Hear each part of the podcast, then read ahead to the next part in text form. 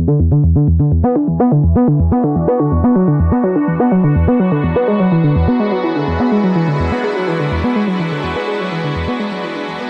to World Policy on Air, a weekly podcast from the pages and website of World Policy Journal, published by the nonprofit World Policy Institute in New York. I'm David Alpern.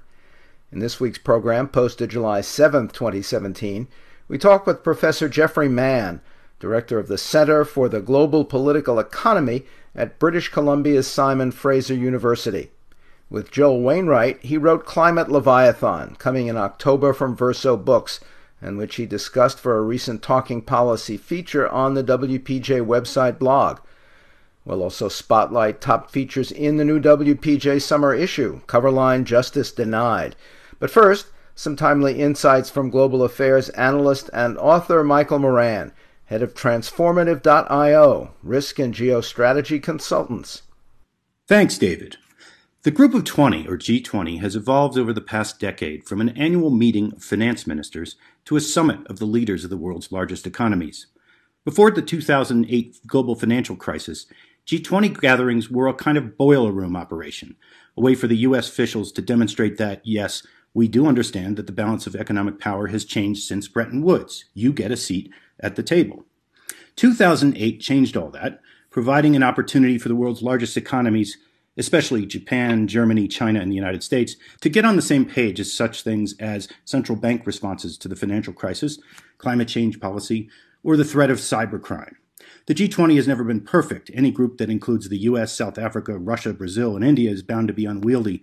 But it was something, and by and large, the consensus that emerged from these summits favored moves towards more transparency, coordination of anti terror and anti corruption measures, and most of all, the gradual elimination of protectionism. The election of Donald Trump in 2016 changed all that. This year's summit, hosted by Germany and Hamburg on July 7 and 8, will mark the ironic transformation of the United States from chief evangelist for global macroeconomic liberalization to skunk at the picnic. While Trump has veered away from the draconian 45% tariffs he threatened against China and other exporters during the campaign, his protectionism and his harsh language about Germany and other longtime allies over trade deficits and low defense spending has rankled. So too has the declaration that the U.S. will withdraw from the Paris Accord on climate change. No one has been more affected by this than Chancellor Angela Merkel of Germany, the dominant engine of the EU's giant economy. Her relationship with Trump verges on toxic, and she has vowed not to bow to him. She has emerged also as the West's leading voice on macroeconomic issues. Whoever believes the problems of the world can be solved by isolationism and protectionism is making a tremendous error, she says. The deliberate abdication of U.S. leadership has been a boon to China, too. Just as dithering over Syria during Obama's term gave Russia a strategic opportunity, Trump's protectionist stance has pushed the EU and China together as never before. The EU also inked a free trade deal with Japan on July 4th, and China's President Xi Jinping arrived early in Hamburg to move EU China free trade talks in talks with Merkel. Diplomacy, like nature, abhors a vacuum. For World Policy on Air, this is Michael Moran.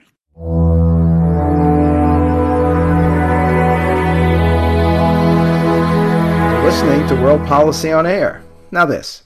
Torrential rain has drenched China's central region since Saturday, causing roads and air routes to be cut off, as well as severe flooding in urban areas. Nanjing saw its worst downpour in 112 years. A wildfire has forced more than 2,000 people to flee homes, campsites and hotels in southwest Spain. The flames have reached the protected zone around a national park famed for its biodiversity. The Arctic and Antarctica are warming twice as fast as the rest of the planet. It's an iceberg the size of Delaware that's set to split off from Antarctica's Larsen ice shelf. And that's only a sampling of climate and environment crisis news on TV and the internet last month. Similar reports streamed in from Eastern Europe, South Korea, Russia, the USA, and Canada. But climate change threatens to transform not just the environment and life day to day, but the entire global order. In their upcoming book, Climate Leviathan, Geoffrey Mann and Joel Wainwright explore how efforts to avoid environmental catastrophe may well reshape geopolitics and with it the very foundation of state sovereignty. For a recent Talking Policy website feature, World Policy Journal spoke with co author Mann director of the Center for the Global Political Economy at British Columbia's Simon Fraser University. And he later went over the same key ground for this podcast. Professor Mann, welcome to World Policy on Air. Thank you very much. I'm glad to be here. A great sea monster of Hebrew scripture, Leviathan has become a common metaphor for the all powerful nation state. How does your upcoming book define a climate Leviathan? What would such a Leviathan look like? Well, as you can imagine, the idea for the the something called the climate leviathan was originally uh, drawn from Thomas Hobbes' work from the 1650s, which might sound like a very long and unusual link. But Hobbes was writing uh, in the middle of the English Civil War, and his interest was in imagining a political order that could stop civil war. Basically, ending civil war and the seemingly endless civil wars of his moment became a kind of desperate urge. And so he proposed a political order that he called Leviathan after the biblical monster, which would be a sovereign that raised itself up, let's say, above the world of civil society, the engagements, the everyday lives that we, you and I lead. And this sovereign would be, in many senses, uh, objective, and it would also be immune to uh, criticism. Its only rule would be that the civil society obeys it. And in that way, it could impose an order and a peace upon society. And therefore, Hobbes' argument was that it was in everyone's best interest, yours and mine, to subject themselves to Leviathan in the interest of this greater peace and the freedom that it would allow in the civil society that operated below. And so Joel and I, uh, and I really want to emphasize throughout all this that all of this has been very collective work. So I'm speaking often using the word I, but I mean, of course, to involve Joel, my co author. So Joel and I are thinking about this problem that's posed by global climate change and the potentially catastrophic impacts of climate change. And we are arguing that emergent in global climate governance is a form of Leviathan. It won't necessarily be a single sovereign like Hobbes imagined, but it will be we imagine, an order that arrogates to itself the power to save life on earth. And in our interests, we should all subject ourselves to it. And this is the argument I think that we see emerging in much of the sort of desperation around existing climate governance, is that we need someone, someone to emerge from Paris or Copenhagen or somewhere that will keep us in line and force us to save ourselves because we seem incapable of doing it ourselves. How would you compare this emergent order to something like the United Nations today, which some already consider a global super agency, uh, for better or worse? Well, I, I mean, I, I think that the, the UN in many ways proposes a kind of standard institutional model that we might see something like Climate Leviathan try to mimic. Um, I don't think that I or Joel could really anticipate the institutional form that Climate Leviathan would take, and because you know, often institutional uh, structures tend to uh, repeat themselves because they seem like the obvious or common sense response to particular problems. I think the UN, in some ways, perhaps proposes uh, a model for how nations might negotiate or speak to each other. But the kind of power we're talking about right now is quite far from the UN. The UN itself has no coercive capacity effectively it isn't uh, you know the the overall power. It is a coordinating or federating institute that in some cases countries can opt in and out of.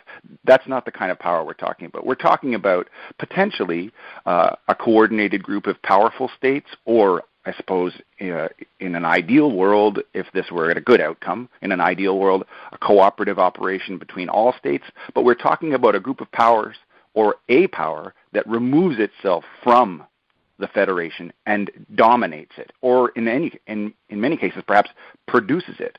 So the UN may may give us an idea where we're headed, and certainly, you know, the negotiations in Copenhagen and Paris, etc., are founded on a model in which the UN kind of debate model, the liberal parliamentary model, will somehow uh, create these uh, solutions to climate change. But I think we see the constant and endless failure of these negotiations being proof that if climate leviathan does emerge from existing global conditions, it won't look in the way it exercises power very much like the UN at all.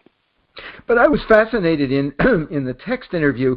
Uh, you say uh, whatever the form, it, it will probably allow the existing elites and state powers to stay in control. Uh, and they are, of course are the sources of you might call it selfishness or self-interest uh, that have led to uh, opposition to the kinds of sacrifices necessary to deal with with climate change. Talk a little about that. Sure. So I mean, I think that both Joel and I would say that the, the principal driver behind the emergence of climate leviathan, if we are indeed onto something, uh, is uh, not very well at this point coordinated effort between uh, among global elites, particularly uh, in the industrialized and wealthy global north, but not only, um, to, as much as possible, preserve their privilege, income, status quo, and therefore the social order that supports it. Um, that would require Climate Leviathan to effectively be an agency by which, or an institution or an arrangement by which, uh, the, the goal of climate adaptation will become as much as possible to keep things as they are. Now, that might require radical institutional and political shifts to allow for flows of capital, uh, institutional forms like the capitalist firm or multinational capitalist firm, uh, existing nation state uh, sovereignties, if those can still exist in certain frames. All of that will require an enormous amount of uh, political adaptation at the global level keep things as much as possible the same. So it's really about maintaining privilege. And any emergent climate leviathan is organized or will be organized around keeping things as much as possible close to the status quo in terms of our everyday lives some leaders are still acting out of doubt about climate change or with short-term politico-economic priorities, uh, such as Trump pulling the U.S. out of the Paris Agreement. How do you see this affecting the movement towards a climate leviathan? Speeding it up in desperation by other powers, slowing it down, or not changing it much at all? Right, it's a great point. And to be honest with you, I, I, I wouldn't want to say I know the answer to that question at all, but I do think that uh, the idea that Trump pulling out of Paris, for example, or you know claiming climate change is a hoax and all of this other stuff, uh, is really perhaps just a temporary setback. So, cer- so certainly, current some current the activities of some current countries and elites uh, are troubling what we might call the the trajectory toward climate leviathan. But I, I think that overall, in fact, in many ways, something like the, the withdrawal from Paris Agreement of the Trump administration, in many ways, has reaffirmed or allowed other nations to reaffirm the overall global trajectory. So you see China trying to stake some claim to leadership, even Canada making a kind of weak attempt at, at coordinating the processes that are going on. Europe certainly setting itself up to be uh, you know a global leader in managing climate change or adapting to climate change. So definitely there are troubling perspectives uh, that are going to make this tra- transition, if it happens much more uneven than perhaps our account reflects, but it's I think the momentum is there. And I would also add that, you know, I don't really believe that no one in the Trump administration thinks climate change is a hoax. I actually just think that pulling out of Paris is part of an, the American, or at least the administration strategy to keep their options open because that, perhaps they believe, and they might very well be right, that the existing agreements are actually not going to do anything for climate change, and the chaos is, that is about to ensue, they want as much freedom as possible to deal with it the way that they choose in a sovereign manner. So. I, I would say that you know the trajectory here is is by no means uh, entirely slowed down. And interestingly, even uh, in a catalytic way inside the United States, uh, Trump's action is being uh, contradicted by a number of states and cities saying that they are going to sort of uh, move independently. And that would sort of go to your point that it's becoming a, a, a more commonly shared perception and mm-hmm. commitment. Absolutely. Absolutely. I think, you know, uh, when, when I originally spoke uh, with your colleague in, in the interview that was that was turned into a textual uh, format. Uh, I tried to I tried to emphasize the fact that you know there's sometimes there's discussion of whether or not, say for example, for China there are incentives now that Trump seems to have pulled out the minimal commitments that the U.S. had made begin, in the beginning for Paris. And there was some discussion as to whether or not the incentives for other nations were now minimized. But I actually think that at the global scale, virtually every nation, and in some ways, the more powerful, the more they recognize this, that the incentive to respond to climate change is no longer even the right word. We're in a situation where it's imperative. It is not like the Chinese state looks around and thinks, oh, should we respond to the effects of global climate change or not. They know they have to.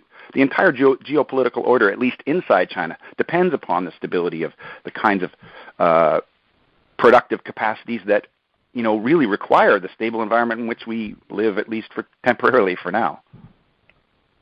You argue that the capitalist elite is motivated toward adaptation to preserve the existing order and its own place in it, uh, which I, I guess is uh, sort of follow on from what you said earlier. Uh, what mm-hmm. does success look like for these actors who are trying to remain, uh, retain their power, their position, and uh, do it in, in such a way that slows or, or reverses climate change?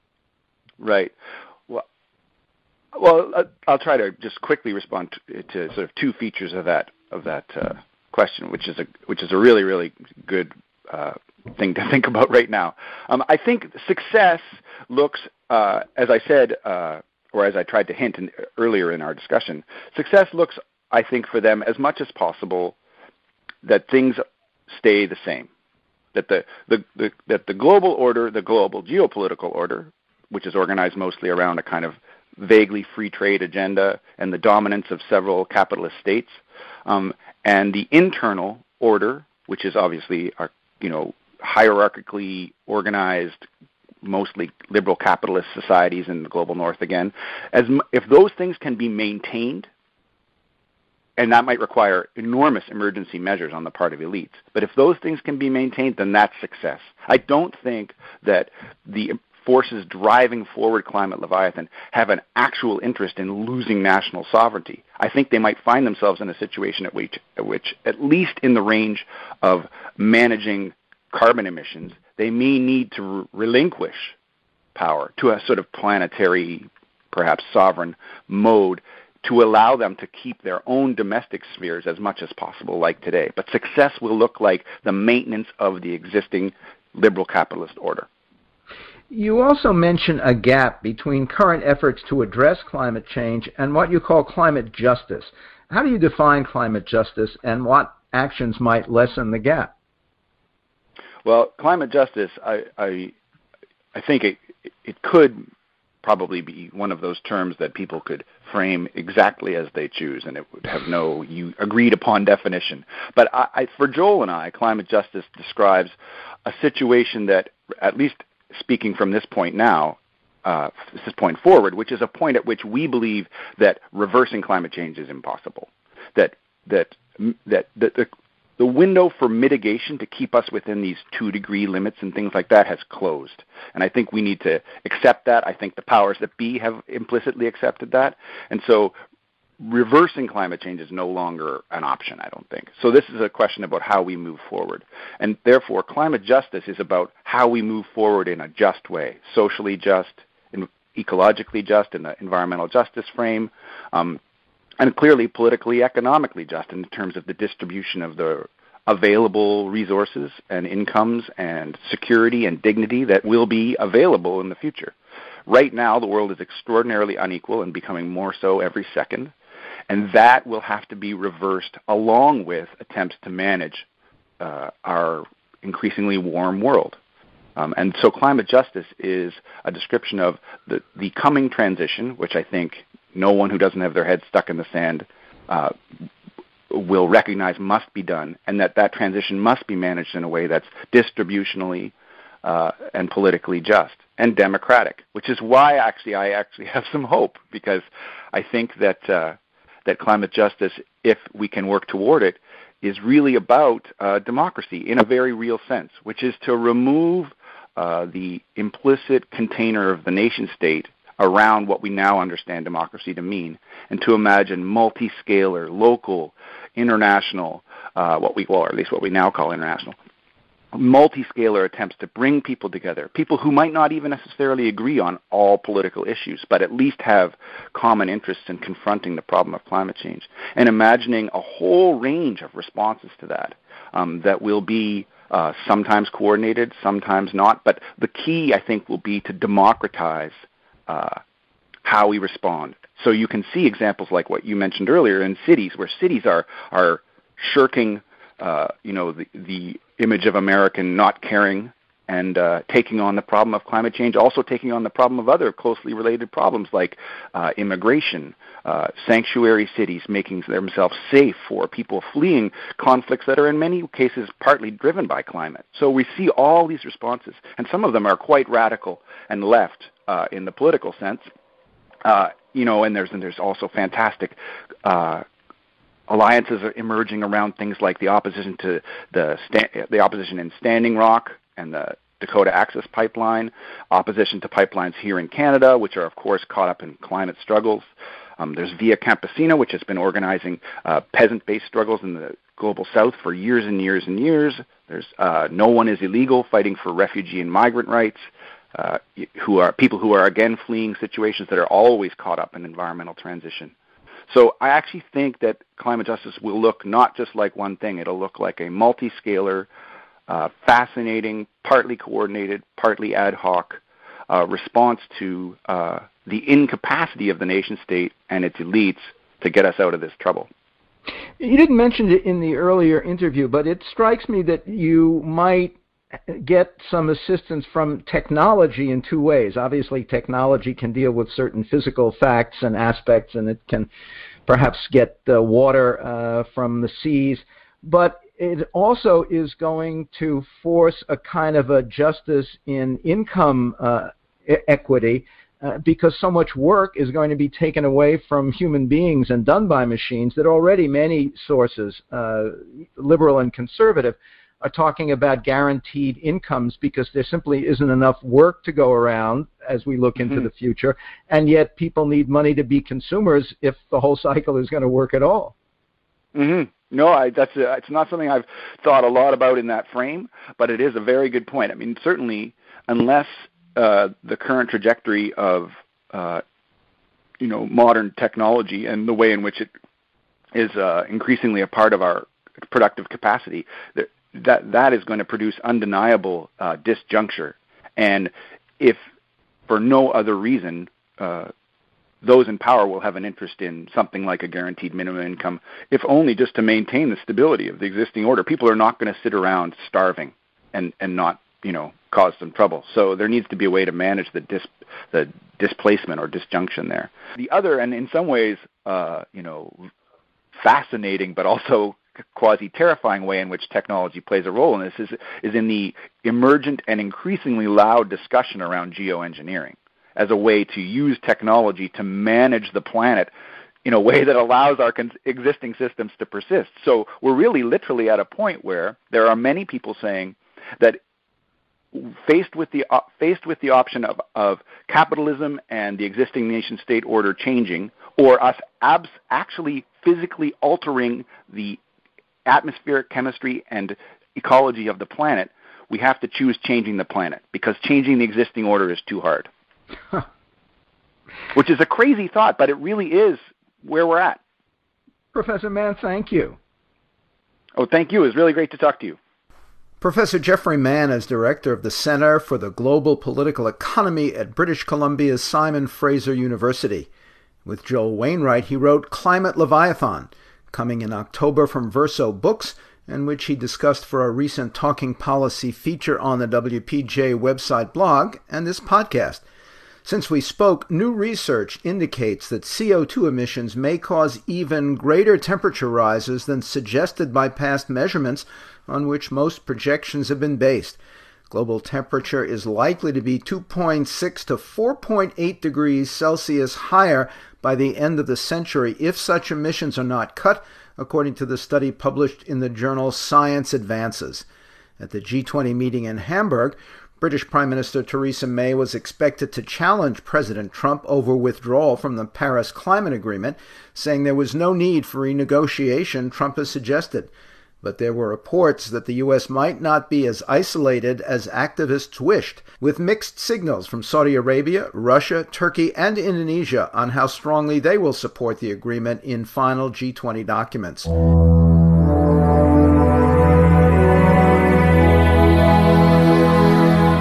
Featured in the new WPJ summer issue, Coverline Justice Denied, you'll find articles about how Egypt's lawmakers codify oppression why Honduran farmers sued the World Bank for investing in murder, what imperils disruptive New Berlin, and much more. And listen next week when our podcast will focus on the often deadly divergence between common policing practices and new theories about law enforcement, with democracy itself arguably at stake. World Policy on Air is a production of World Policy Journal at the nonprofit World Policy Institute in New York. Editor Christopher Shea, online news editor Laurel Jerombeck, podcast producer Anna Grace Carter. I'm David Alpern.